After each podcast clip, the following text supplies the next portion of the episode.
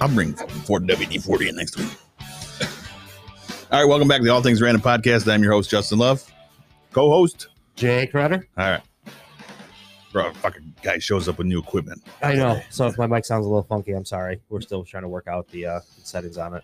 We have a we have a guest in studio today. Kevon Binder from Dr. Flu. Did I get your name right? Yes, sir. Yes. Long E, short O. Yeah. So it's that time of year, folks, where you want to f- start your fireplace, whether it's a switch, gas, wood, Pellet. pellet, Yep. corn. Yep, just like your smokers. You could Yep. Yeah, use smokers. pellets inside. Yeah. Oh yeah. So, what uh, when'd you start off, Jake? All right. What do you got? Well, um, I've known uh, Kevon for quite a few years. Um, he is married to a local uh, resident here and has become a resident himself. Um, I've uh, also actually worked for his company, which is a very good company. Um, I uh, did leave the company a few years ago because it is a young man's game, and my old wrinkly ass couldn't hang anymore.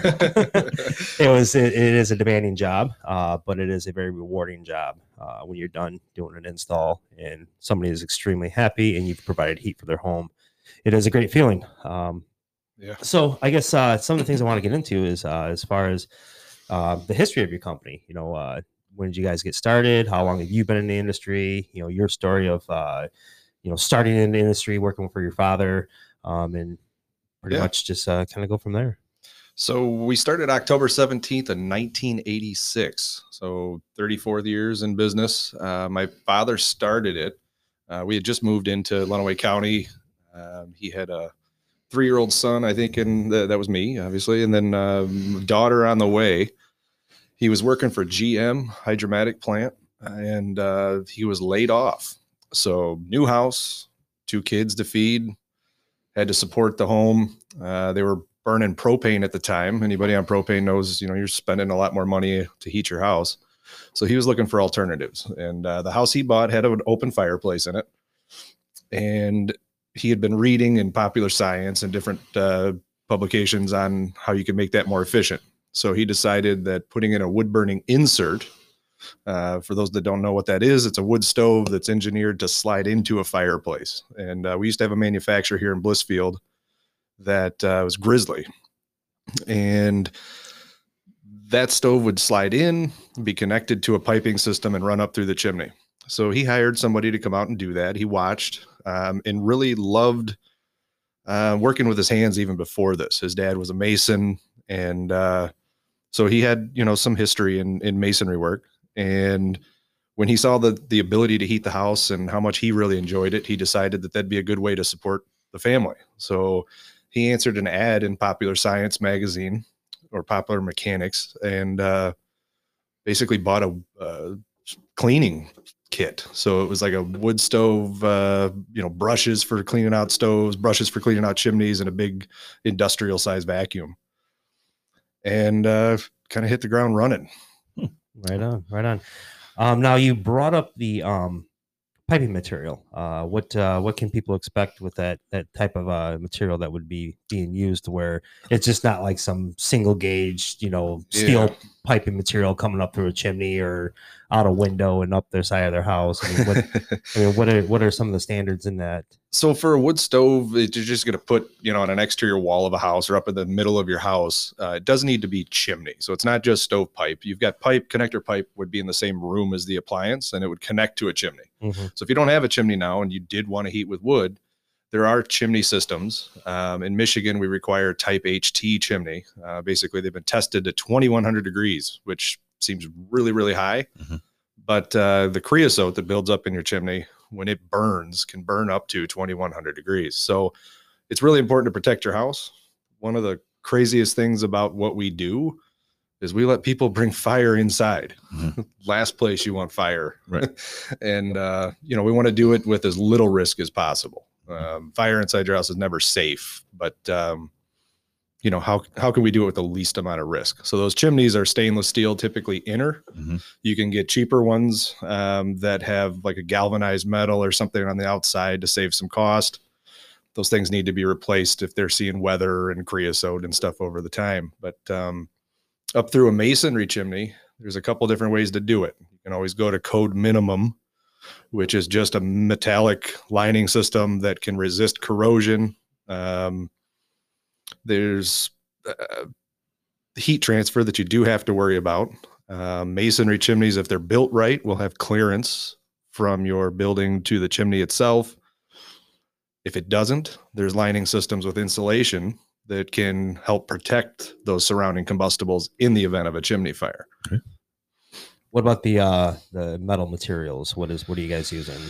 Uh, stainless steel is really the go-to for someone that um, really wants to dive in and get the best out of it. Is going to be different grades of stainless steel. So there's you know a lot of us know non-magnetic. Basically, you, you know you can't stick a magnet to some stainless. Well, Mhm.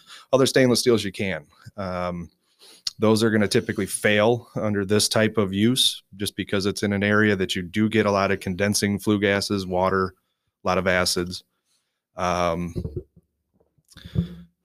316 kind of came out 30 or 316L, 316 Ti. So there's a lot of different grades depending on what you're looking for. And then there's even different thicknesses. So wood furnaces, which are going to be the most susceptible to chimney fires, we typically suggest a thicker wall, Mhm. um, just so that if we're, we are getting into a chimney fire situation every year or every other year, it's going to stand up long term a lot better.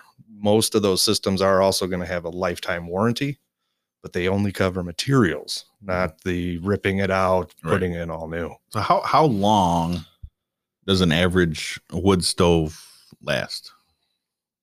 average i would say i mean i'm seeing stoves that were built here in blissfield Mhm. um, well taken care of we have one that's sticking out in my mind in tecumseh um, old school teacher of mine and um, she's really taken care of it well i see jake's head nodding he knows exactly who that I've, is. I've cleaned it a few times. Yeah. Yep, over there on blood Yep. road you know Yep. exactly who it is um, they they meticulously care for the thing Mhm. and um, it, that thing's probably I don't know, 25 years old. She eats with it every day in the winter. Okay.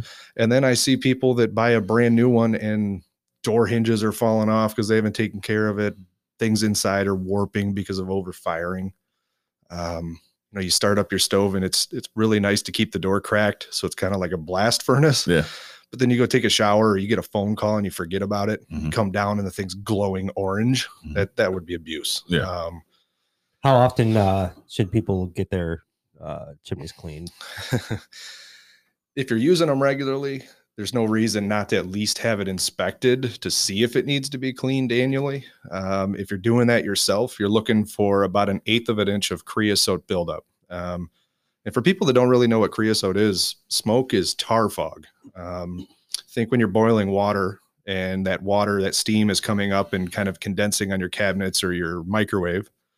Um, that condensation that's occurring happens inside your chimney, both with moisture, but smoke is tar fog. So as it goes up and cools off, it leaves a tar deposit. Uh, you guys talk a lot about smokers and stuff, and you've seen that on your smokers. That's okay in that small volume, but now take it into a, a tube system, put it up through a house or through a chimney, allow that to build up, you know, eighth of an inch, quarter inch, half inch, and then catch that on fire. You've basically got an open rocket open on both ends. And with draft, it should be going up, Mhm. but creosote will swell when it's heated. Uh, remember the old in Halloween? Um, I remember my grandparents lighting these things for us. They were the old snakes. snakes? Oh yeah, Fourth of July snake. and those things, things would yeah. just grow. Well, Yep. it essentially was creosote that we were lighting, Mhm. and uh, that same thing occurs in a chimney. Mhm. Um, old timers will tell you, "Oh yeah, we had the dragon," and that's where flames were shooting out the front of the fireplace. That usually happens because pressure is building up in the chimney, like maybe a blockage in the chimney cap or through the flue because creosote swelled it shut, Mhm. and that puppy's going to get oxygen. So, you know, it starts to lick out of the front of the fireplace, burn mantles, walls, ceilings. Mhm. Wood stoves is an old man's game. It seems know, like it. I mean, You got to cut fucking wood, man. Yeah, I, I grew up that way. So I, I swore that I would never heat with wood, Mhm. for, you know, actually rely on it for heat because I'd get home from school. I'd have a pile of logs dropped off that my dad sawed down to length. Yeah. And then I had to split them, stack them. And uh, it is a lot of work. I, you know, they say wood heats you three times. You know, you split it, you stack it, and you burn it. Yeah. um, but you know it is something that uh, you don't need somebody else you don't have to rely on the gas company to deliver your propane. You don't have Mhm. to rely on you know natural gas to stay running. Um, you could be self-sufficient with it. Um, if you are going to do this and not have to rely on other people definitely invest into some cleaning tools because that is where you're going to you know have the most risk Yep. So like at a minimum, at least cleaning it, you know, after your burning season's done. definitely there's a lot of reasons to clean it after too is that you get that corrosive deposit out of there Right. Because once you mix water, moisture with that creosote, it spikes the acidity of it. and Yeah. It can be very corrosive to things that aren't really, you know, set up for it, like the cheap metal caps that you can buy at Yeah. Lowe's or whatever that people tend to use because they are 25 30 dollars versus a hundred and some dollars for a stainless steel cap which is going to you know last you way way longer than anything else that you, you for buy. sure so for sure So now, like with clean. with the wood stove compared to like I have a gas one. Mhm. Now, how often do I need my chimney inspected? So with gas, um, and you're over, you've got natural gas. So what you usually see, and I think yours, if I'm remembering correctly, you've got a sealed one. So you've, you know, yours is like mine in my own home. Mhm. Um, we call those direct vent. Right. Um, the byproducts from that, you've got heat, of course, when you burn a natural gas, you get condensation, uh, some water vapor, and um, you can also get some carbon, but it's not really creosote. You're getting this black residue that can show up on stuff. Mhm. And then what a lot of people don't realize is that you also have the contaminants that are in the natural gas from distribution, but also the odor. Um, so humans can't smell natural gas. So we mix this sulfur smelling stuff into it. Right. But that's a byproduct released during the combustion process, kind of as a white residue. So if you go home to yours and you shine a light on your glass, if you've been using it, you'll probably notice like a white film. Yep. That stuff will bake onto the glass and start to kind of etch into the surface over years. And uh, sometimes it gets so bad that you have to replace the glass Mhm. so it doesn't start looking like a shower glass. How often should those be replaced? like not just the glass, but the whole insert. Because The whole unit, when metal starts to rust through Okay. or it can no longer function correctly. So those things, I mean, usually I have people that maybe use them every day. They're using them for heat, like in a good portion of their house. We'll see them at least, you know, one to three years. Right. Um, pilot assemblies, almost every fireplace on the market runs off of a pilot working well. Um, if you haven't had somebody look at yours and it's over three years, it's probably best to at least get the pilot cleaned, clean up the glass, make sure burner and stuff's operating well Right. because they're set up to work correctly, have a you know the heat distribution kind of even across it. But what'll happen over time is things plug up and then you get excess heat in some portions. Mhm. I've seen those fireplaces. I mean, direct vents have been out since late 80s. I've seen late 80s still running. Yeah. Um, and then I've seen ones where people kind of swap out parts themselves. You know, wife wants some cool crushed glass in there, or somebody will grab some lava rock from outside in their garden and put it in their their you know Mhm. landscaping, put it in there, and it destroys it. Right. Um, all the excess moisture, different things happening. Um, Yeah, because those those manufacturers they test them and build them to be in a certain specification. And you go and you alter that, it does add Yeah. wear to it, changes the flame, and it'll start burning out things differently. Um, another thing that um, I did want to note is that uh, for the gas um, fireplaces and stuff, um, some people they just don't use them anymore, and then all of a Mhm. sudden they decide they want to use them, or they're selling their home, and then so they they go to flip it on, and it's like, well, it's not working uh, I got a pilot, but it won't, it won't, it won't go from there, and it won't, it won't uh, fire the burner or whatever. They're trying to figure it out. They can't figure it out. One of the biggest things I remember seeing, and we always carried uh, can of air, is that spiders like to go up Yes. inside there, and they like to make little nests because they love that that that uh, that uh, sulfur stuff that they put into that. They they Mhm. find it very enticing to feed off of, and uh, decided they're going to make a uh, a home out of your fireplace, pretty much, essentially. So. It's common in grills too. Mhm. Um, I don't. I mean, I don't think any of us use gas grills every day anymore. But Nope. um, there are people that do, and and you know, I usually talk to customers that have had the issue in their pilot assembly. You know, I've I've got some pretty cool photos of actually pushing a live spider out of one. Um, pretty gross. I hate spiders, but uh, you know, pushing this huge spider out of a an air mixer hole in a pilot assembly, and we start talking to them like, "Oh, we had that problem in our gas grill. You know, one of our burners wasn't working." Mhm. So they they do they seek that odor. Um, I don't know exactly what it is about it that they like, but Yeah, I'm not know, sure either, but they yeah, like it. they and do. That's, that was always a common thing I always found on, Yeah. on services and stuff like that. seem to especially be the ones that were really short venting. So like on my house, uh, my fireplace is in the corner of our great room. It comes up into a 90 degree elbow and then just runs out the side wall of the Right. house. It's a lot shorter distance for them to reach the source of where the, what they're smelling. So that seems to be the biggest problem ones. Um, There's really not anything that you can do.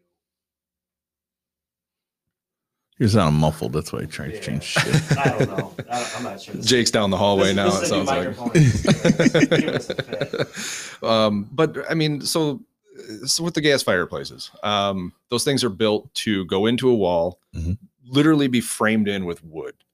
And when they're testing these things, um, you know, they're testing with little thermocouples and things to make sure that we're not overheating the surrounding combustibles in that wall.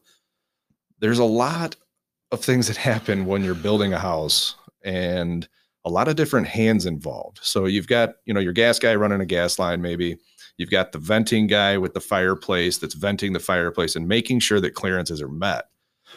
And then you've got finish guys coming in. Some of them maybe don't speak English, don't read the manuals. They drywall this stuff shut. Some of the scary stuff that I've seen is we went out to fire an, an appliance up for an inspector after everything was done. The last photos that I had, Jake may have been there at this time. The last photos that I had of the manual, the remote control, and all the paperwork for this thing were literally in their plastic bags sitting on top of the appliance Mhm. so that it was all in one area. We we wrapped it with plastic. Finished workers came in. I talked to the builder. I said, "Oh, hey, where'd you guys put the manual and the appliance? You know, the remote. I don't know. We're gonna need to order a new one of those. Oh, okay. Oh boy. Yeah. So you know where that's at. so I'm You there know with right the where that's at. inspector, and the inspector and I are looking at each other, and he says, "No way." I said, "I don't know, maybe." So we popped out a wall switch, and we look in with a, a little borescope, and sure enough, right on top. There right on top of the fireplace, man. Oh boy. Um, another one, they cut in a TV above it. Mm. Homeowner kept smelling stuff. This was on a big linear fireplace, so you, you know we're talking temperatures at the top of that box in excess of 550, 600 degrees. They're smelling something, and uh, I tell them, you know, it's got to burn off. There's going to be some odors on a new appliance. They've run it for a couple hours, still getting it. So I go out. Same kind of scenario. They had a TV put in above it. The guys cut through two layers of uh, Sheetrock. sh- sheeting. Well, Yeah. sheeting. It was worse. It was, Oh, it was literally like ply- OSB. Yeah. Sawed through with hole saws.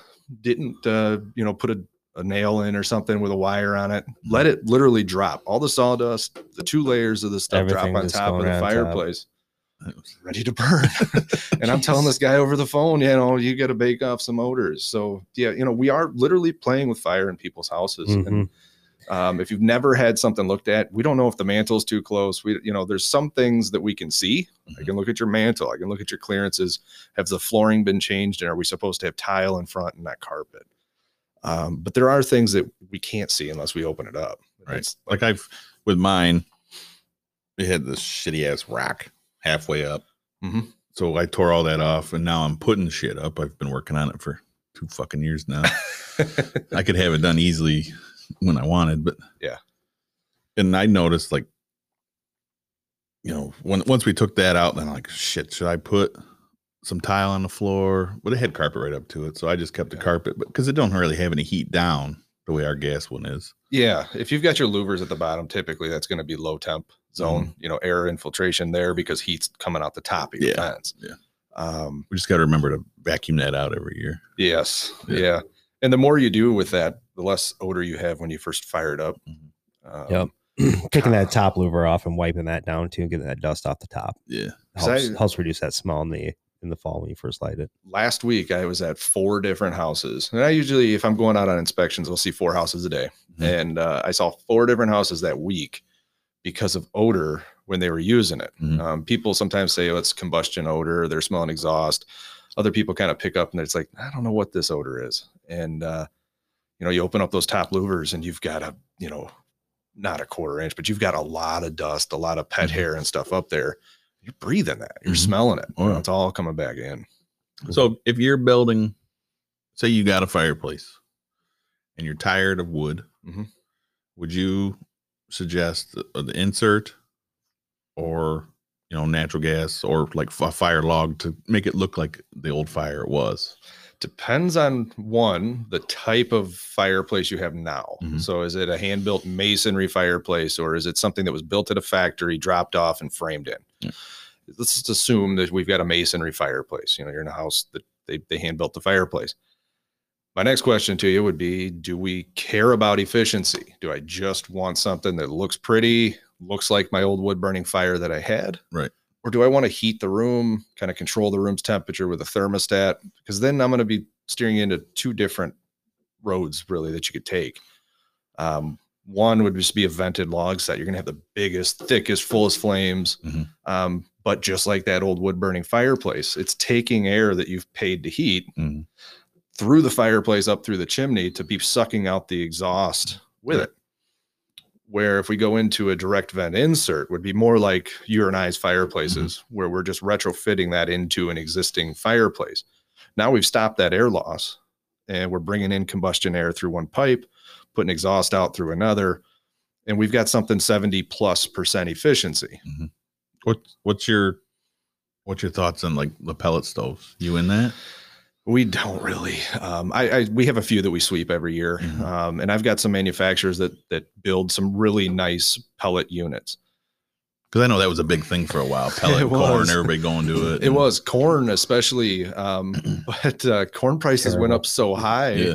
Now that uh, you know, now that your SUV is running on corn, it, Yeah. it doesn't make as much sense to put it in your house.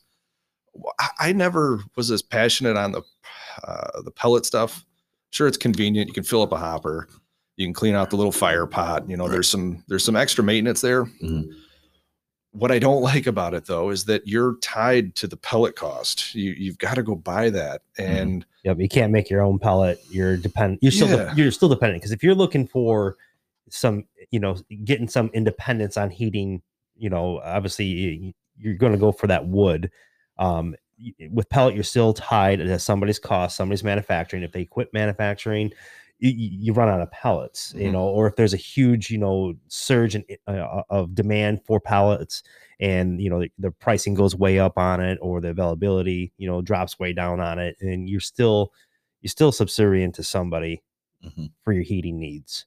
So, I mean, Yeah. I've, I've always been one to like, you know, when talking to a customer, like, you know, these are the things you got to consider. Not only, you know, your heating needs, but you also are directly, you know, needing to have power to power the, the blower systems and stuff and the auger and all that stuff. Now, there is some manufacturers that make some uh, that, that the Amish use yeah, that don't require power I wondered if you remembered that. yeah, oh I- yeah, and I thought that was the coolest. Yeah, was, Yeah. It was. I thought it was the coolest thing ever at one of the shows we went to, Yeah, and they had one on display there, and it was like, you know, it's an ingenious idea, you know, because, uh, it, you know, for people that don't want to mess with the wood, that still, you know, has that availability to the pellet. Mm-hmm. But um, I know I always thought that pellet stoves, you know, you were there was just so much more work to them because you're not just cleaning it once a year. Sometimes you're cleaning it multiple times a year, especially if you oh yeah, if you're not running the thing right, it gets dirty. Right. You know, things clog up, and you're constantly fussing with stuff. And I, you know, one of the ones I went on, I was just like, I didn't want to touch a thing anymore. And I think after I told, I, I- told docs like, can we just like not do pellet stoves because they're the worst thing ever to have to deal with. Uh, Yeah. because they are so finicky and it's just something that we didn't get a whole lot of training on and there's not really any resources for training on those things There's yeah, I mean the the Chimney Safety Institute does does some National Fireplace Institute. Um, the the thing is though with the pellets is just like wood stoves. There's you know you can go and you know Tractor Supply. You can go buy a cheap stove. You can do the same thing with a pellet burner. And the problem with doing that on a pellet burner, one, the engineering on it. You know, if you've ever worked on a car, you know, I don't know why you would put a starter inside the bell housing of a transmission. You know, there's different things Yeah. like that for serviceability. But on a pellet stove, Jake mentioned the fans. You've got your fan that blows the exhaust out, but then you've also got a fan that blows air in. You've got an igniter, you've got the auger motor. You you have parts that are going to go bad that need to be worked on. And when you go and you buy a, a stove, you know, say a thousand, we're just gonna use round numbers here. You you buy a stove for a thousand bucks, and somebody coming out to work on this thing, you know, are you going to want to invest four hundred dollars for a couple hours of labor and parts and things like that into this stove? Um, you know, and then when their warranty is only covering maybe the $30 igniter and you're still investing more money into it, and you've got to completely disassemble a stove to get to it. Um, and I'm talking when I'm talking 400, I'm talking, you know, you're disassembling it to find the problem, diagnose it, and then you're disassembling or reassembling to come back and replace the part. Um, as opposed to one that's really well built that you can just unclip parts. They're all modular. Um, and that's where the money comes in. Um, most people that are buying pellets around here that I've seen that I've been out to, you know, they're buying like a cash and carry. They're going into a big box store, they're buying it. Just they're getting cheap. some really cheap venting components Yep. and they're shoving it out through the wall. And that's that's what they understand about it. And you know, it was a cost savings thing. When stuff starts going Mm-hmm. wrong and they have a company in and we see that okay, this isn't the correct type of venting, this isn't, you know, the installation's bad, um, and we're dealing with an appliance that's going to cost you, you know, 50% of the appliance cost to get back up and running. Mhm. I just don't like to be that bad news guy. So, uh, Yeah. you know, a lot of times they don't, um, they don't choose us to come out because that, that initial cost and the inspection and all of that, um, they'll just rip it out and redo the venting themselves. Yeah, I was never afraid to tell somebody that they got a pile of junk. No, I know. I know you try to, you just try Well, to say I- it a little nicer, but well, yeah. but sometimes you got to be brutally honest with people because they felt that like they, they you know, they went to Tractor Supply. They, you know, they, they thought they did their research out Right. of their, you know, selection at Yeah. Tractor Supply. It's like, you know, listen, you're buying from a box store. You're not getting Yeah. anything of quality. You really, you know, if you really wanted to, you know, put in something good, you should have probably consulted with a professional that knew and understood what you were looking for and what your expectations are for.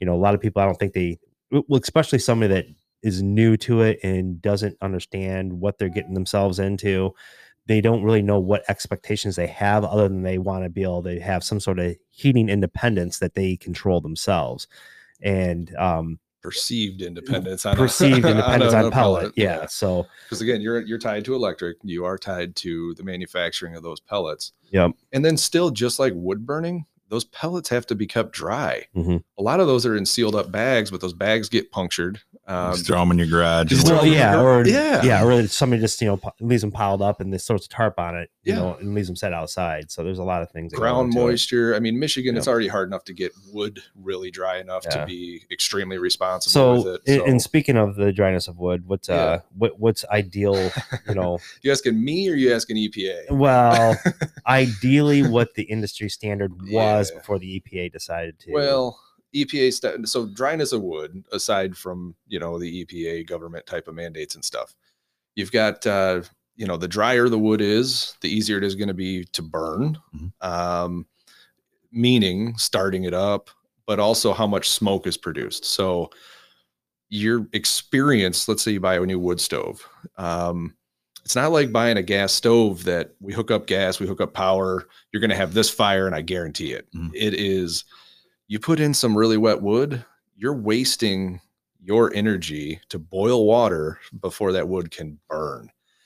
And during that time, you're running on really cold flue temperatures. So, back to the whole boiling water and that steam coming up, that steam accumulates condensation droplets, when a water droplets on that microwave because it's a cold surface.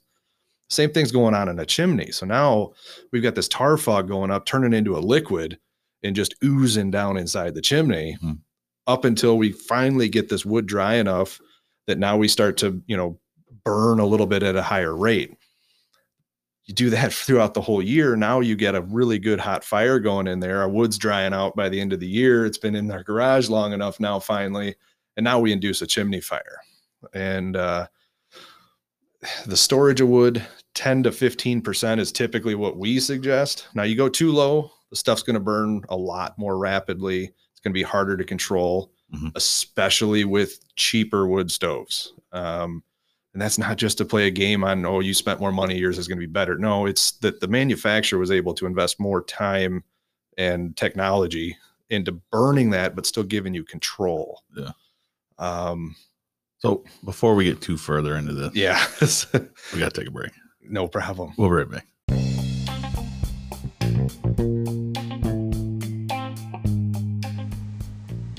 I want to welcome Blissfield Insurance Agency to the All Things Random podcast as a local sponsor. If you or your business is willing to local sponsor, bring it. Blissfield Insurance Agency since 1974. BIA offers a wide selection of trusted insurance carriers because we work with reputable insurance companies. We are able to provide competitive prices and the best policies. At Blissfield Insurance, we look for options that make insurance affordable for our existing and potential clients. We will make sure you understand your insurance policy and receive all available discounts on insurances that you qualify for. Blissfield Insurance has been a trusted insurance agency in Michigan since 1974. Our team of professional agents specialize in personal, home and auto, and commercial insurance services.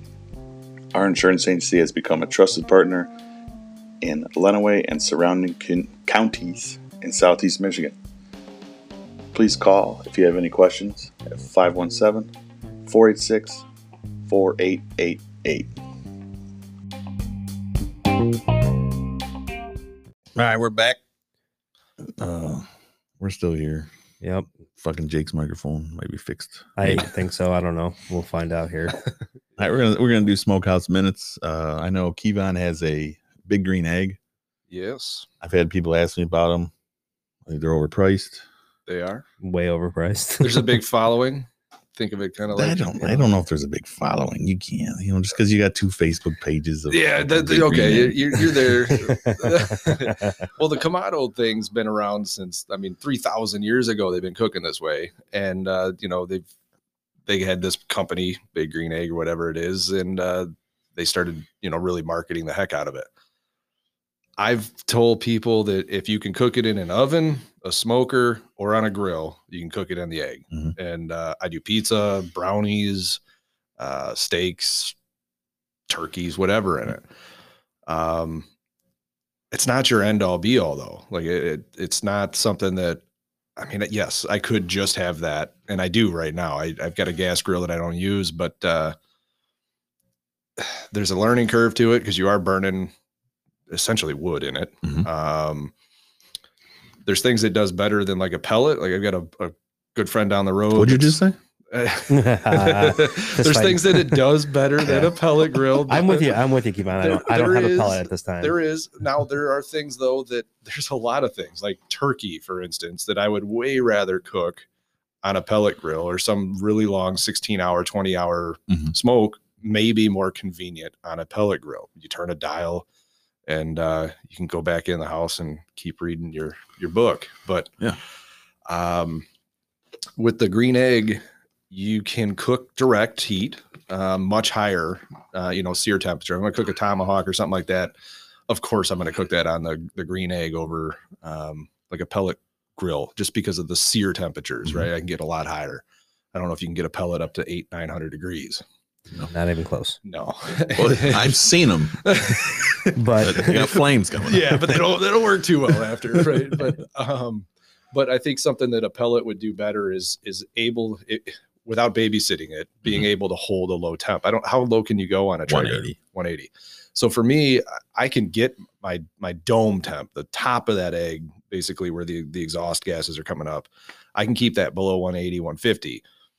But I'm giving it such little oxygen at that point that my volume of smoke goes down Mhm. quite a bit. Not to say that the flavor's not there, but it, the volume of smoke. Um, also, when I'm cooking indirect like that, you've got what they call a plate setter. Think like inch thick ceramics, probably less than an inch, three quarter, between the actual charcoal it's burning, the lump charcoal it's burning, and your food. But that ceramic plate, if you way overheat that thing, it becomes a radiant heat source. So Mhm. now you're overheating your meat. So Right. you've you've really got to kind of watch that. There's a definite learning curve. Um, Now, the, is there a way in to like if I need to put more wood in? no, and you don't have to. Okay. that's that's one of the big newbie questions with them. yeah. Everybody's like, well, how do you load more wood? Right. I'm like, well, are you going to smoke more than 20, 24 hours? Could be. I mean, yeah, you might. Um, rarely, I've rarely you're never- not going that long. because I, mean, what I was always taught too is the meat you're going to get so much smoke into there, and at some point, you know, you might be adding to bark or something. But um, it, the the ceramic nature of that thing, how thick that ceramic is, once you get that to temperature, Mhm. it takes very little energy to keep it at that temperature. So. I had a turkey for Thanksgiving a couple years ago that was like 16 hours. I finished that turkey. The next day, I think we cooked some steaks. Didn't reload charcoal. Stirred it up, got the ash out of it. Cooked the steaks. Probably did salmon the next day or two. My wife likes a lot of salmon, so we cook salmon a lot on it. Mhm.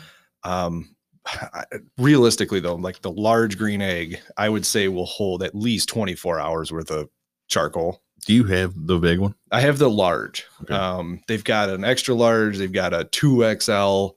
I don't know if the two XL is the weird oblong one, Mhm. but the large would be like the most universal. So you can go buy stuff that would fit in a Kamado Joe Right. and fit it in there. Because I, I uh, was gonna start a, a grill sales. Yeah. I have. I remember you everything- yeah, saying that. a year I or got two ago. everything lined up, but mo- money. Yeah, Yeah. yeah. And uh, one of the deals I was looking at was like Primo because they get basically got the same styles. The egg is the big green egg, it's just a, a lesser name. Yeah. Primo, Kamado Joe. Um, if I honestly though, if I were to get into an egg style Mhm. right now, I honestly probably would not buy the green egg. You mentioned the overpriced, but I would go to the barbecueguru.com or something. They've Mhm. got some on there that which come with your tables, the side tables, all these Yeah. things that you would be buying. So you're going to spend the same that you would go buy that egg for with more options. with way more options. You've Yeah. got your electronics. So I talked about the convenience of your pellet. Well, Mhm. they've got fans that'll mount down there that you can set your grill temp. Right. Essentially, it's you know it's cheating, but you Yeah. know who cares? Because I see there's the the hardware store in Adrian, the Great Lakes Ace. They sell them. Yeah, they've got an actually pretty nice green egg section. Yeah. But I don't know. Then I know there's people they have the Costco one hmm and they love it. Yeah. And Big- it's just essentially the same thing, just big ceramic egg. Yeah, just make sure you're real thick ceramic. I I will say the nice thing is if I break any part of that thing that's ceramic, Mhm. they just replace it, no questions. Right. Like I didn't even buy mine at Ace or Aco, whoever Mhm. that is over there, and uh, my plate setter, I took it out one time. I was doing ribs, set it in the snow, thing cracked. Oh. that was my uh, that was stupid, Yeah, right? right. It's You're putting stupid. something extremely hot into into a snow yeah, it's, pile. it's totally stupid. But I, I was also grabbing something totally hot with gloves that Weren't shouldn't really rated been- for Oh it. yeah, so I had to set her down, and it Yeah. it snapped. Um, dropped another one. Another You'd think one. you'd know fire and heat safety. Yep, yeah, you would think so. It's just like clay flue tile, thermal shock. But hey, Yeah. um, yep, I, um, you know, hey, I did it. But uh, no questions asked. They're replacing the thing. I don't. I can't speak for the other companies' Right. warranties on it. Um, I know Kamado Joe though does have little doors where you could reload some charcoal, Mm. uh, lump charcoal. But it's like that. Who reloads? I don't when I do my Weber, I don't fucking reload anything. No, No, you're enough. not. I mean, you're putting in enough for what you got to do. Mhm. Um, it is beneficial not putting in too much. Um, the smaller amount it seems that you put into one of these things, the easier it is to get really high, fast temp. Right. I think it's the airflow. Mhm. Um, so if I'm doing steaks or something, I'm not going to fill that up as much, even though I want to get you know 700 degrees. I'm not going to fill that up as much as I would for say a turkey. Right. What's your uh what's your lump charcoal choice? For the last couple of years, it was always green egg because it was the most Consistent. It was. It was always consistent. I've tried some off-brand stuff from like Lowe's and Meijer, like the cowboy stuff or the Yeah. Oak. but when I okay, so when I burned that stuff, and this is coming from a chimney guy, Mhm. when I burned that stuff, I noticed white residue. Yep. It's contaminants. It's Mhm. something else that's been added into that, whether it's a drying agent or whatever. Right. And I was noticing that, and then I could even almost pick up on like an ammonia type taste um, from some of it. It's just gross. I'm Mhm. not. I don't want that. Um, not that I'm some crazy health fanatic, but I Mhm. just I, I don't like that flavor. Right. Um, I did just bite the bullet and buy some Fogo, Okay. F O G O online. Did not go for their top tier. Um, I just went for their regular premium stuff. I think they've got like ultra premium or hand select stuff like that. Mhm. Um, what I noticed about it was it was easier, I think, to start than green egg, but it was light. If I took the same size chunk, it was lighter. Yeah. Um, Hmm. I don't have a long term on that. I've I've only probably used. Um, I think the turkey was the first time I did it. Um, still quite a bit left over after. Right. Wasn't the longest smoke because it was a small bird this year, but um, everybody swears by that Fogo. It's just a little more money, free shipping. I think it's like thirty five bucks for a thirty pound bag. Right. Right. Just not too bad. So I've used Royal Oak like in my Weber, but hmm I like that way better than Kingsford Yeah. charcoal bullshit. Yeah. I don't like the compressed No. briquettes. Um, just way more waste with them. Start to plug up the air holes. in Like- my in my side burner um smoker i i'll, I'll use kingsford to get my fire established first and get that well Yeah. that coal bed Yeah. and then after that it's all just chunk wood Yeah. so I, and i'm not even using like the the lump coal or anything like that at that point it's just i'm just throwing chunks of actual wood in there and using it that way What's your uh, what's your go to meal to cook on that thing?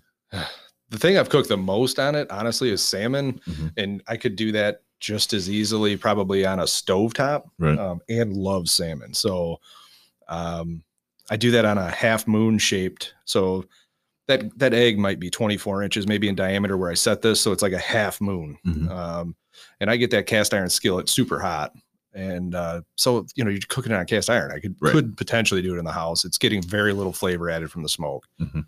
Um, that's probably one of my favorite meals on it, just because I've done it so much. But the pizza, I, th- I think, I think the pizza's probably up there. I haven't done as many pizzas as I have salmon. So we we bought a one of them unis a couple years ago, the wood pallet one. oh, I'm thinking pizza. Yeah, the Yeah, uni, yeah, uni that- pizza. yeah. U N N Y U U N N Y. It's just a little um, pizza thing, oven yeah, deal little pizza oven that you throw the pellets in, they'll and it keeps it fired up. Oh, and you nice. just throw it in there, but What do you think about that? you got to have the right dough. Yeah. and I don't know. Because of the high talent? Yeah, I got with Stefano, and he gave me some dough to try, and then he's like, "Oh, let me know if you want to. We'll play around with it. Well, I'll make some different mixtures and stuff because you know we were just getting it down at Sofo's, just the the made up party shit, which was all that. right. I get that from Lena's there too. I- you know, I, I didn't have him give me anything special, but that's that's kind of my go-to. I've done DiGiorno's though Yeah. too, you know. Um, but yeah, Lena's stuff, we'll get uh we'll have them give us one hunk, we'll cut it in half and make Yeah. two pizzas out of it. Or Yeah, because I can't uh with that thing. I I I can't get a crispy enough crust. without overcooking. Yeah, Okay. with you know burning the top of it because it's Ah. you know it's like a oh, the flames coming over the, The top, top, side like of a- it. yeah, like a an pizza- actual wood wood fired yeah. My problem usually is if we go too thick, I'll get way too crisp Mhm. eh, before it comes through, and that's where that that indirect heater I talked about overheating that Mhm. that becomes too much of a heat source. Yeah. Um, so I've got to really kind of watch it. And what I've found, I mean, a lot of people say, you know, 700 degrees or whatever you're going to go for pizza. I honestly, like on DiGiorno, I'll do the same temp that The- they the say on the says, box yeah. says, and it turns out perfect. And I am cooking it on a piece of ceramic as well. Mhm. I have a little pizza stone, but um, thinner the better is what I found. I mean, if you go thick, you just have to go lower temp. Yeah. And I, I would imagine that's kind of common sense, but So one more question on the smokehouse minutes. Uh, what is your favorite signature party dish that you like to make and take oh, you know what I'm going to say to that one. Oh, I know. Because it's delicious. the pig candy is my favorite. You could you could literally do a Google search on pig candy BGE for big green egg, and they'll give you the recipe. But um, thick cut bacon, rolled in brown sugar and red pepper flakes. And uh, you kind of let it sit because it'll all like gel up on it, Mhm. you know. And then you lay that out, and I'll smoke a little bit lower temp than what they claimed on the the uh, instructions, but uh, basically smoke that thing until that bacon, the meat in the bacon, not the fat in the bacon, but starts to turn color like where it would be done. Mhm. My biggest mistake on that stuff is going until it starts to feel crispy on the grill. Right. Way too long. Yeah. Um, but as it starts to then darken up like that, baste it with uh, real maple syrup. And you take that off, let it cool down, and it just snaps off in your mouth. It is great. Yeah. and everybody seems to love it. I mean, that stuff doesn't make it to the meal usually. So you're way past the queso fad. The queso fad's so good though. that is funny. You said queso fad. Did you guys have it on your grills too? Oh, oh, yeah, yeah. That that went around on your Traeger stuff. Yeah. All you city boys on there. Yeah. that same thing happened on Big Green Egg though. It's like everybody was posting these queso. It's a doing a smoked queso. I've never done. Oh gosh, yeah, it, it is super good. I mean, the photos of them too. It kind of sells it because you'll see all these nice cut up veggies. Yeah, and you're like, everything's cute. that ain't real. And Yeah. you like throw it all together and you're like, fucking good. and it is super good. I that's true. That that was super good. I, I've done it twice. Um, it takes on a lot of smoke flavor, which is awesome for me. My second batch was a little bit too smoky for Ann, but uh, it, yeah, Who cares what she thinks? You know? I have to. happy Yeah, wife, 'cause- happy life. Yeah, she'll, she'll definitely let you know. And, and don't let you forget it either. either. this is true. So uh, let's get back to your company here. Um, Yeah. One question uh, that uh, that I have on here is uh, what can uh, what can a person expect uh, for an appointment experiment uh, experience? Um, obviously, they call, they get Mhm. they get your your receptionist uh, spiel on selling the appointment to them. They agree to the appointment. Yep. Uh, they get their time and date set. You show up. What are they gonna see? Uh, we call you a few days prior to confirm and remind you about the appointment. But when we show up, we're going to show up at the time uh, that we tell you. If we're going to be more than five minutes discrepancy, typically, if I'm going to be a minute late, I'll call you 15 minutes before we're late. And that's just Mhm. kind of company policy. I think it's human respect too. So Yeah. it's not like the cable company No, between, we're between noon and you- eight. No, you'll book the appointment though. So say you call right now, we're Mhm. going to book you in March. Right. So Quite literally, it sucks that it is that far out, but you're going to be booked into March probably right now. Um, and we're going to give you a time, you know, because we geographically do route. Um, our service area spans up into Lansing, over to Clarkston, down into Findlay, Ohio, and out to Coldwater. So it's a huge area. Um, but you'd expect a, you know, a call with an exact time of arrival, um, at least four days prior to your appointment once uh, we come out, we're we're basically asking you about concerns that you've had during use because there's nobody better to tell me how this thing's working than somebody's been using it. And then we're going through a full um, inspection of everything that we can see, um, from hearth size, clearances around it, you know, basements. If the chimney passes through an attic, we're checking clearances in the attic, roof side, and uh, then we run a camera basically through the venting to make sure there's no holes or something we can't see. You know, I've Mhm. been doing this, like I said, since I was really super young. And uh, even five foot down in a chimney looking down, Jake can attest to this. There's stuff that you're going to miss because of the angle that you're looking at. Um, and then during that appointment, we're taking photos, um, documenting basically your system. And we keep those things on file, but we also supply those to you at the end of the appointment so that you've got, you know, kind of a, I guess, all of our concerns as well as what the condition of everything is. And then Mhm. in years to come, as we're coming out, we can kind of compare those photos and tell you, you know, this is starting to really wear. We should do something about it. Um, or water entries causing this kind of damage. A lot of the damage we see is due to water entry. So even if you've got a chimney that you say, you know, well, we never use it, we don't need you out. Right. Well, it's still a sponge. You know, masonry soaks up water. It's still a sponge that's sticking up through the hole in your roof, and your you know framing and stuff is still touching it. So, usually a good idea to get the you know a masonry structure like that looked at at least once in a while. On a masonry structure, what um, what are some of the things that could happen to, to allow water in? Uh, the most obvious that somebody could see from their driveway or the ground usually is missing a chimney cap. You know, do, do birds and squirrels and raccoons have access to it? Is rain able to come straight down into it, down to the foundation? Mhm. You know, a lot of times we don't see the water, so we just kind of ignore it. But what it's doing is it's it's coming down to the base of that chimney and it's eroding soil Mhm. underneath the foundation, and then stuff starts to settle. Um, another thing you really can't tell a whole lot from the ground unless you're pretty well trained in it or know what you're looking for is the, you know, what's protecting the brick itself from soaking up water on the top. Um, kind of like the top of a counter, you know, with an overhang. Is there something Mhm. that's shedding water off of that chimney, directing it away from the brick, or is it working its way down, softening mortar over the years? Okay. Um, those two things are the number one defense from water. Um, flashing gets blamed a lot because we see water showing up on a ceiling or something. I'll say though, if I get 10 calls where they say, Hey, I think our flashing's bad, maybe one of those is actually a flashing problem. Right. We uh, we looked at a house one time. We were walking through it, and it was in the it was raining that day, and water just rolling in the chimney. Like, yeah. They had a big old stone chimney and new roof on the house. Like, oh, the realtor's like, oh, maybe I ought to call. maybe, maybe. You know, water's destructive, and it, it it's something that you can't really avoid. You can build a tent over it or something, but it's, you know, it's all temporary. Um, and so having a, having a proper crown up there is pretty important. crown, crown, and chimney cap are your number one things. Period. It- it- whether you're using the chimney or not, those two things really need to be up there. to um, protect things and stop any yeah. kind of destruction over time. And I'm one that if if that chimney's not being used and you know it's several years old, what's it doing up there at that Yeah. point? You know, it- you know if you're going to put money into repairing the masonry, as that masonry ages, it's going to soak up more water. Yep. Sure, Yep. we can you know we can put money into it, make sure it soaks up less. but do you still need it? I Right. mean, we, we see a lot of people that where they've replaced their furnaces, they're pumping them out through the sidewall of a house now, and the chimney isn't needed. Mhm. And you know, we can tell you that too. You know, maybe taking it down past the roof and roofing over, it's a good thing. Uh, maybe you know, restoring the masonry to keep the look on that older house. Right.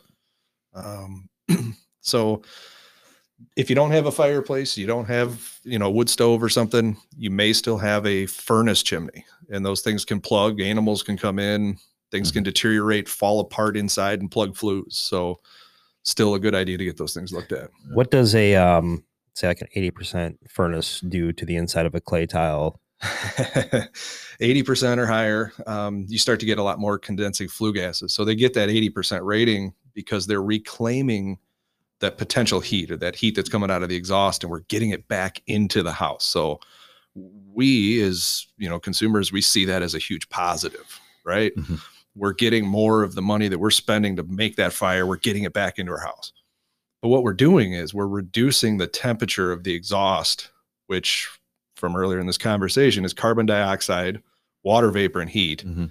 We're reducing the temperature of that and then throwing it in. Maybe we've got this four inch diameter pipe that we're pumping it in with a fan.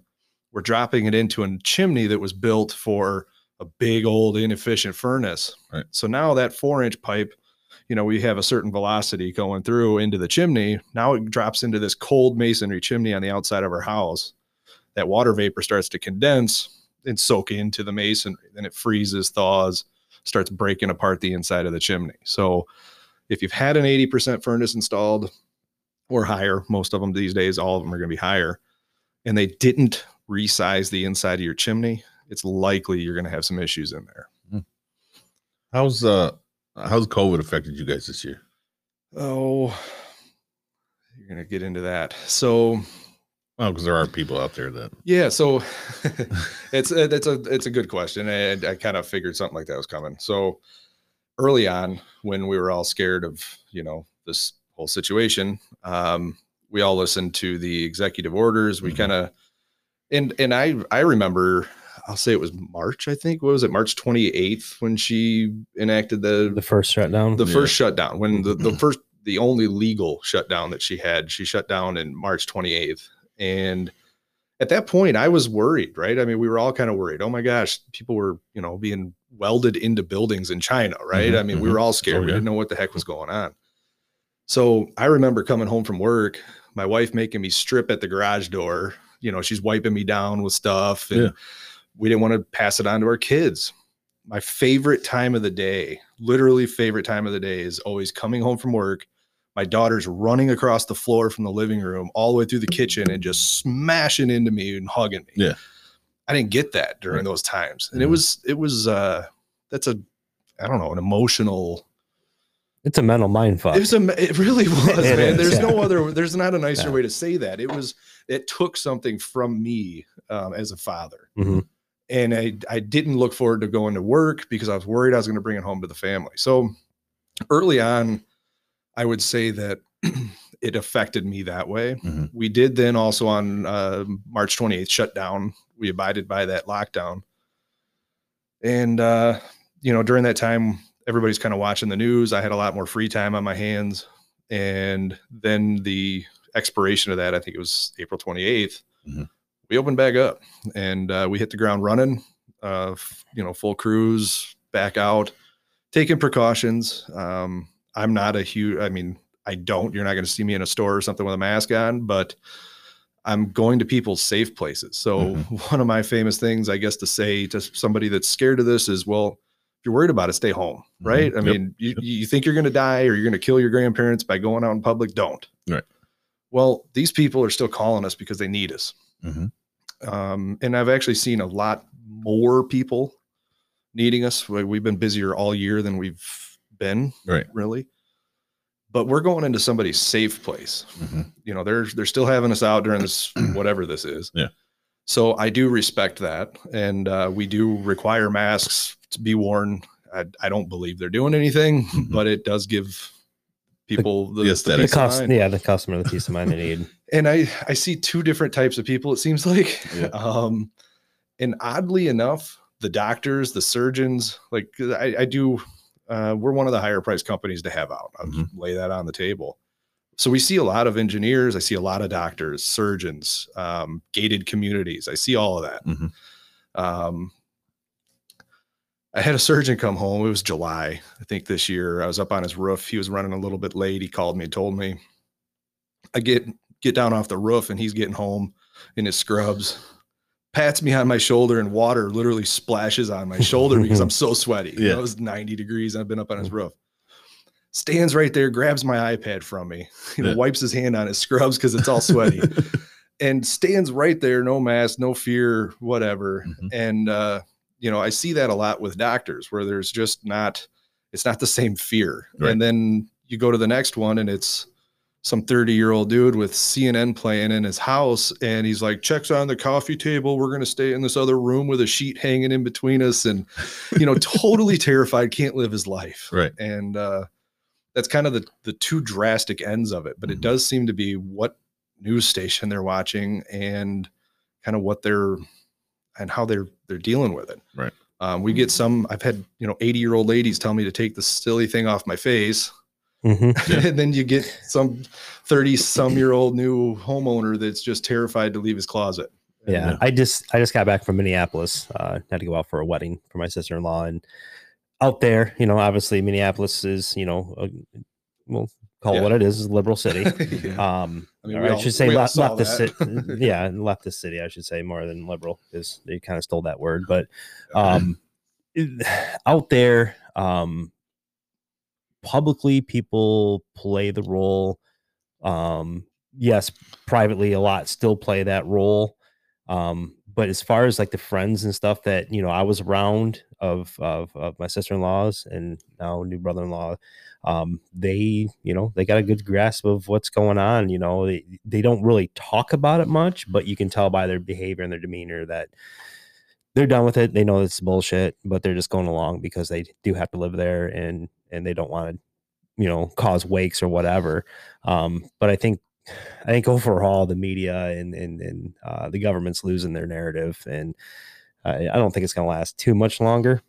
Yeah. As long as you know, as long as people continue to wake up to it. But uh, I think uh, a lot of people have a naive uh, naive uh, perception of what these vaccines are going to do, and and aren't really doing any kind of research. And, and they think, okay, so once the vaccine's out, you know, all this is going to end, and it's just going to open up a whole new can of worms. And uh, I, you know, you live life once. Don't live it in fear. Live it the way you want to live it. Yeah. You know, if you- if you do want to live in fear and have that sheet up and be in that confined room while you do have somebody else in there, I guess that's you. yeah you know, and it's, it's their safe place i mean it's, Yeah. it, it goes back to you know i still want a job i, I still want my company to run Mhm. and i'm going to respect their fear of it Yeah. um, that's Yeah. fine i'm going to do you know i'm going to go through the motions which you know we i think all of us in this room believe it's political theater i Mm-hmm. don't think any of us know if it is or not right i mean i'm not a i'm not a scientist i'm not that i i just know that everybody told me i was going to die and i'm however many months into this thing and i haven't Still killed, waiting. I haven't killed my Still wait- grandpa. I haven't spread it to anybody, and I don't have it. And you know, I, I just know that uh, I'm going to give up as little as humanly possible. Yeah. And um, but I do respect people's homes when I go in there. Absolutely. And if you're going to have Yeah. me out to your house and you don't tell me to take the mask off, I'm going to be that fool wearing it. yeah, And uh, yeah. it is what it is, I guess. Um, Well, I don't want to get too political. no, I, I and I'm not allowed to. So I was Why- given your phone ain't ringing. No, Yeah. I You was ain't given political yet. Yeah, well, good thing we're not live streaming. I was gonna yet. say we're not live streaming, so she's Yeah. had to shut me up. So I, I do have to be careful because at, at some point I'll get that you know big purse across the side of the face if yeah, I'm lucky. yeah. Um, no, but I mean back to the how's this thing affected us? Mhm. People have been home more. Yeah. You mentioned walking in and seeing the water when you were seeing a house. Mhm. People are seeing the water Right. dripping in their fireplace, Yeah, right? So shit now. yeah, so they're calling or they're re, they're fixing up what they have. They you know they got these stimulus checks, which we all know you know it's just your tax money coming to you. But hey, Yep. um, they're using it to fix things up, you know. And and um, so I'm seeing proposals that maybe I sent to you three years ago. Mhm. You're like, hey, we're ready to do something now. Yeah. And uh, our cold snap in September, a lot more people have been home, so they fired up their fireplaces, saw they had problems. Mhm. So we have been on a backlog since we shut down in March because Right. we were just tailing off a winter Mhm. all the way through summer. We've been on a month to two month backlog, and now we're on like a 12 week plus backlog. Um, That's a good thing. it Good thing as a business owner. it- but you'd want to get out there sooner. That's the thing too. that's the thing is everybody's like, oh, don't complain about too much work. But here's the problem with too much work is you want a new fireplace. Yep. You've waited for six weeks, eight weeks, to get me out there. Yep. You've got the cash, you're ready to go. And now I'm going to tell you I'll do it in March. And Right. it, it's just that part because I, I do care about people's emotions and how they view the company and Yeah. how I can serve them better. Right. It's difficult to serve someone and with their time expectation Yeah. through all this with this time of year. Yeah. Um, So with supply chain. Well, I got to take another break. all right, Ah, jeez. we'll take another break here. He's got to pee again.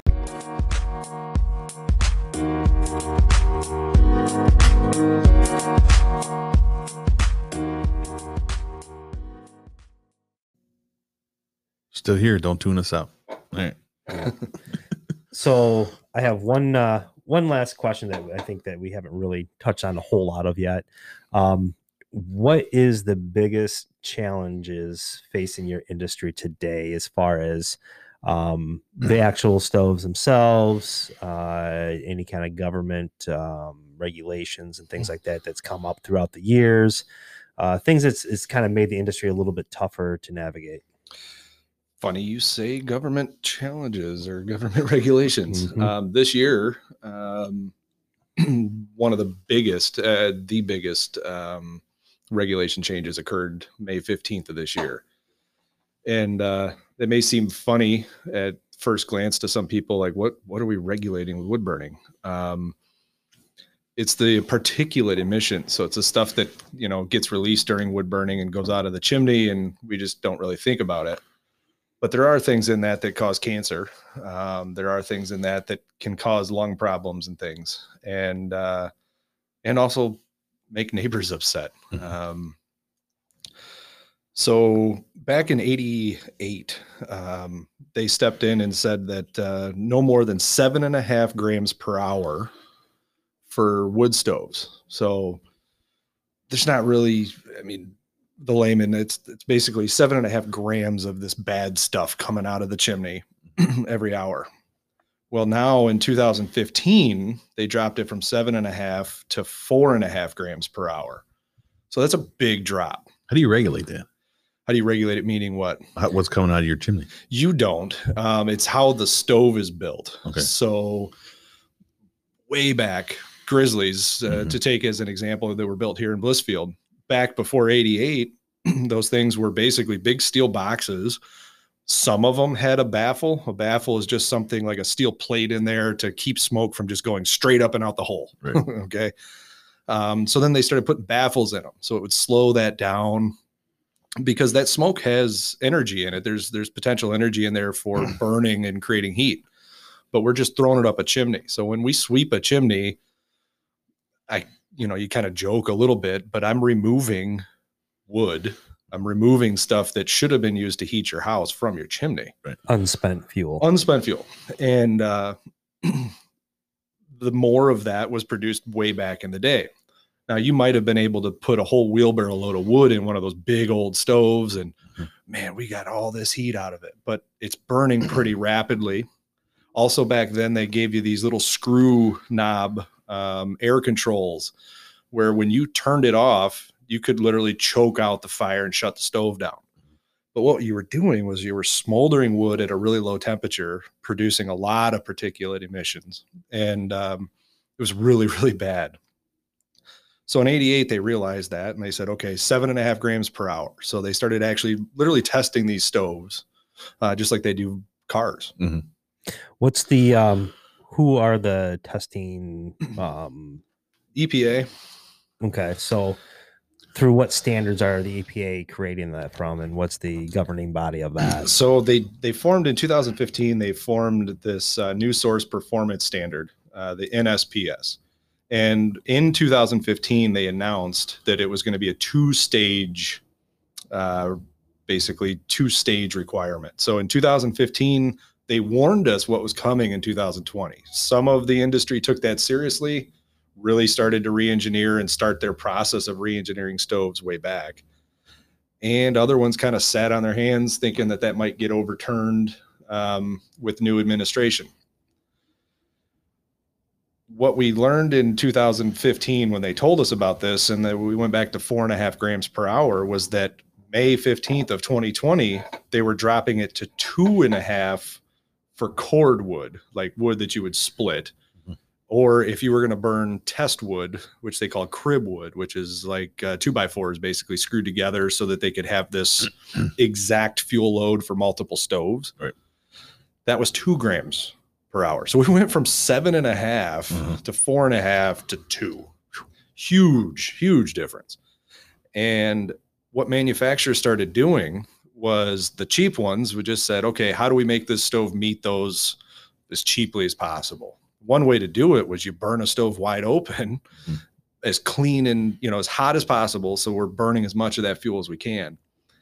But what that did was now that stove that you used to be able to put in a wheelbarrow load of wood and really tighten up the air control and barely burn it all day. Now we went from an eight hour burn time on one of these newer stoves, maybe a two, Right. Maybe not even that high. And then other manufacturers went back to the drawing board and re-engineered these stoves to reburn the smoke, you know, keep the smoke in a lot longer, add extra oxygen, ignite the smoke. And, you know, that's been going on for years. Secondary combustion's been going on a long time.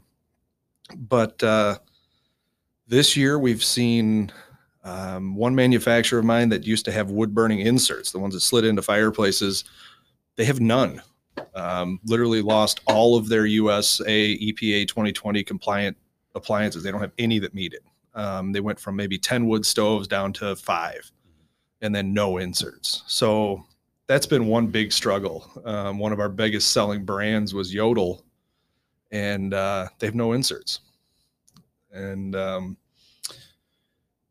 problems for the stoves, you know, people are kind of they're not as excited about the fact that you know we're not getting eight hour burns anymore. Mhm. Uh, I'm seeing I follow a lot of forums on you know on my industry and common complaints are these older stoves that they started to re-engineer or try to re-engineer aren't working like previous year's models. Um, seems to be the ones that are built specifically for 2020 compliance are still really well built stoves. But their burn times just aren't there. Burn times aren't quite what they used to be. So what? Um, okay, so the, you talked about uh, secondary air combustion there for a split second. Yeah. Um, so um, basically, what that is is they put some extra air tubes in the top to introduce extra oxygen and to to to combined with the the the smoke creosote Mhm. to um, create that secondary air combustion. Yeah. So with the new regulations, because I, I, I, when I was in the industry, that I thought that that's what that was done for was Mhm. to get that that full fuel potential out of there to to burn that and lower the particulate level. Yep. Um, so what are they adding to the stoves now to drop it even further? Uh, more restrictive baffles. Um, so there's there's two different types. So when you buy a stove that's going to be EPA 2020 compliant, there's kind of two routes to go, and we'll we'll, we'll leave aside the inexpensive versus the more you know the the, the more well engineered ones. We'll Mhm. just kind of keep those away. But we're going to say two avenues. One is what you're talking about with secondary combustion with air tubes. So what we're doing is we're adding oxygen into potential fuel source and we've already got the heat, so we can literally ignite that smoke. Mhm. One of my favorite things to do as a kid with fire, anyway, was watch that secondary combustion taking place. It looked like an upside down waterfall at the top of the stove. So cool. But the other way to do it, and Grizzly started it back in the late 80s, early 90s, when this first seven and a half grams per hour came in, is they shoved a catalytic combustor. Think catalyst in your car Mhm. Mhm. they literally put this device up there, but it's a device that could fail with direct flame, Right. and it's a device that does need to be replaced, you know, periodically. Right. You know, what Grizzly ended up doing though to keep their stoves on the market was they just shoved that that catalyst essentially right above the fire, Mhm. and this is before the industry really knew why that was a huge problem. And uh, that catalyst was subject to to direct flame Yep. and those things just didn't last and you were you were replacing those things at a few hundred dollars a pop sometimes every season, every Yep. two, three, four years. Some people just started not ever replacing them. And I think we're, you know, even with the catalyst, the catalyst in them, more can be done for the clean air with your wood source and how dry you can keep it, how responsible you can burn that. Because I could take a brand new stove that meets 2020 by, you know, leaps and bounds, and I could make that thing burn dirtier with some wet wood. with wet wood Yeah. than an old stove with good wood. Um, Right. Sure, we're not getting as much of the heat into the house because some of that is we are reburning smoke. We are getting more heat out of our wood. Wood is just potential energy. And when we're releasing, oops, sorry about that. when we're releasing our, uh, those flue gases, eh, you know, we want to get as much of that into the house as we can. So there is a benefit, I suppose, to the industry on this efficiency increase but I think we're kind of going about it the wrong way. I think a lot of it is could be education. Mhm. Um, the American Lung Association a couple of years back tried to do that with you know this big you know storing wood responsibly and how you can do it. Right. The catalyst though, the catalyst stoves, even back in in '88, those things had to be burning at 4.1 grams per hour, where regular stoves could be seven and a half. right. So it is a way to make them cleaner, but it is something that you, as the consumer and the one operating the stove, are going to have a higher ownership cost long term Right. with a device like that. So right now in the industry, though, we're kind of seeing it split two ways: ones that are doing catalytic com- combustion versus the ones that are re-engineering for the secondary combustion, like what you were talking about. Mhm. Um, the ones that are doing the catalyst well, Blaze King, um, you know, they've they've been a catalyst operated stove for a long time. Really good, unless you're putting bad wood into it. Right. them. Right. And then you've got nothing but headaches and crazy sooted up chimneys because it is when you're when you're operating that thing through the catalyst, it's this little honeycomb kind of thing that's really restricting airflow. So again, we're slowing down, we're holding the smoke in the chimney longer and allowing it more residence time to cool off and condense into creosote. Mhm. Um, How much do you think? Um, I, I guess I look at the EPA and as they go into regulate different um, industries and stuff, that at times they don't they don't understand the industry and what's involved, and nor do they care.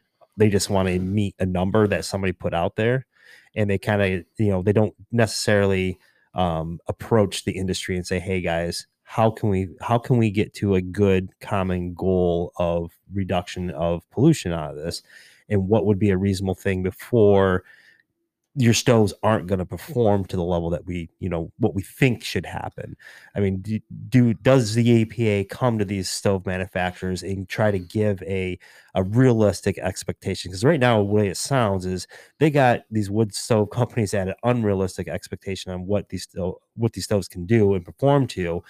You know you went from zero you know or having five to eight different wood burning inserts down to zero and only having five freestanding stoves so i mean to me epa is not working with stove manufacturers in a positive way to keep the industry alive and and uh, I don't, yeah, you know you know I, I, I, and I think that's a, I mean, there's a good point there, but no, they're not coming to stove manufacturers. Now, I, I to kind of flip that, stove manufacturers and the National Chimney Sweep Guild, um, and, and a couple other organizations too, but you know, they are bringing their concerns to, you know, the Hearth Patio Barbecue Association. They're, you know, they're bringing their concerns about that for the stove manufacturers, for us in the industry, to them, trying to lobby, trying to, you know, get some movement there. They don't care. It's it they're not backing down on it. You know all the regulations that were taken away from the auto industry they they really thought that um you know they would have what was called a sell through which was stoves manufactured before may 15th and purchased by you know uh, stove sales places you know fireplace shops that they were going to allow a sell through um that that went in front of them once was turned down. They they brought it back turned it down again um, they're not allowing a sell through if you are a stove shop, you cannot even display a brand new stove that's non-compliant that's non-compliant. Cannot even display it. You can sell secondhand. So let's say I go to your house and you had an old one that you want to replace with something that's more efficient, and we bring it back. We could sell that as a secondhand, or you could sell it to a neighbor. Um, so there is there are i guess some ways around you know you can still sell private sales that stuff can still happen nobody's going to come knocking on your door um, or if somebody asks me out to install one that they purchased off of someone i can still do that Mhm. um, but we just could not display it Right. um, a lot of regulations too where the tag literally has to be hanging on the stove the manual has to be displayed with the stove Mhm. and they EPA was sending people out. I, I've got a lot of colleagues that had um, had E- people, EPA Gestapo. yeah, literally stopping by stove shops and you know giving you a ticket for not having the the manual there, or you know maybe a warning. But um, you know they're checking these things. Um, we don't really have a stove shop per se. I've got a warehouse that we've got some burning displays for gas units, but with wood burning, we've never really had burn, you know, displays. Mhm. Um, Have you ever thought about opening a brick and mortar shop? yeah, I've thought about it. Um, but being in the industry, watching kind of how the industry is evolving and changing, Mhm. a lot of stove shops were hurting and wanting to add on service side. Mhm. And the public has gotten, you'll go online and you'll buy a $2,000 smoker without ever touching it. You'll go buy a $6,000 sub zero fridge without ever playing one, one at your neighbor's. Yeah.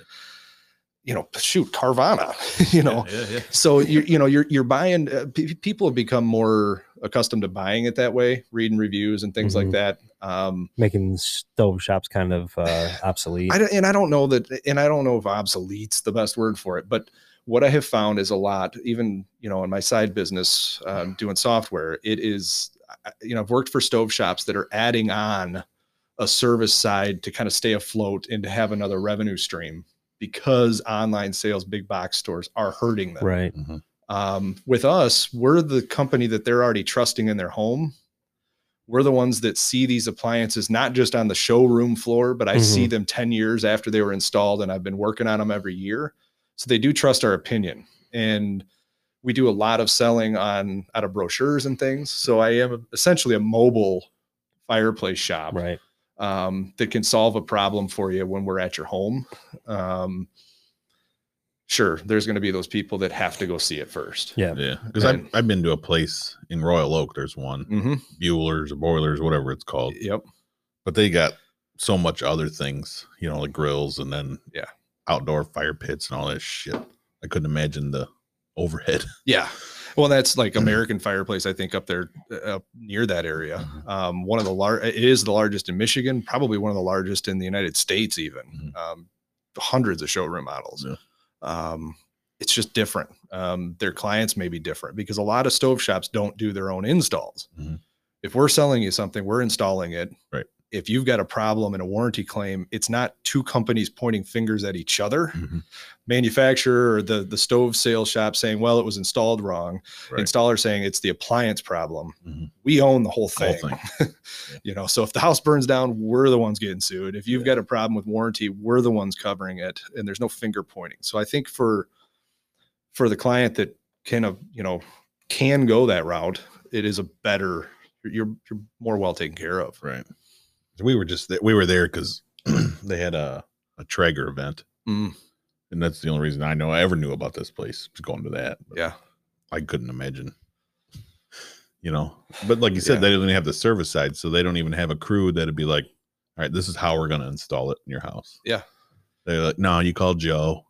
yeah, and he's the cheapest guy we found. Yeah, yeah, he's yeah. going to install it for you. Yeah. Yeah. and it's just uh, you know he may not even be licensed um, you know in michigan we do have to pull permits for all these installs liner installs stove installs uh, gas lines um, a lot of times though what people perceive as the biggest purchase is the appliance Mhm. and all this venting is secondary when realistically that appliance doesn't work well without the proper venting Mhm. and it's not going to work safely without the proper venting and uh, people don't expect to go in and buy two appliances but basically you've got the appliance cost and then you've got the installation and venting which could be just as much as the appliance that you're buying Right.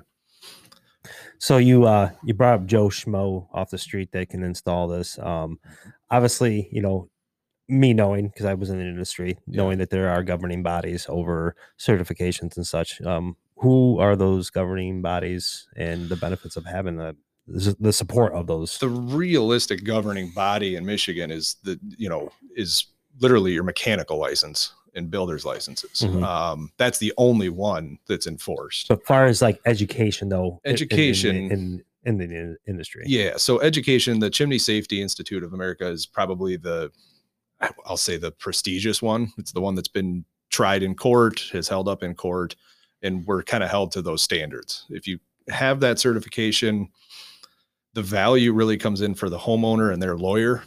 Right. because now you've got a, a company behind it saying, yeah, he should have known that. Mhm.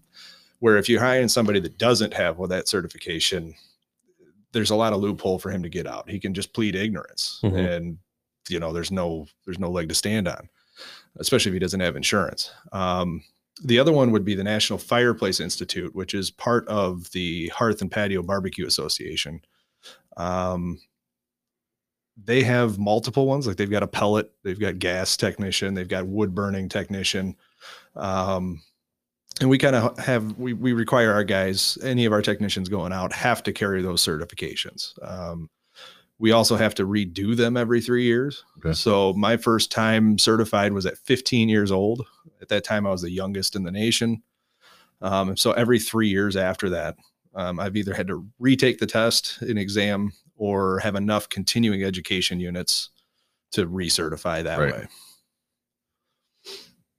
Oh. Um, we donate time to like Michigan Mechanical Inspector Associations and Home Inspector Associations. So, you know, you're buying a house, what can they see with a flashlight? Right.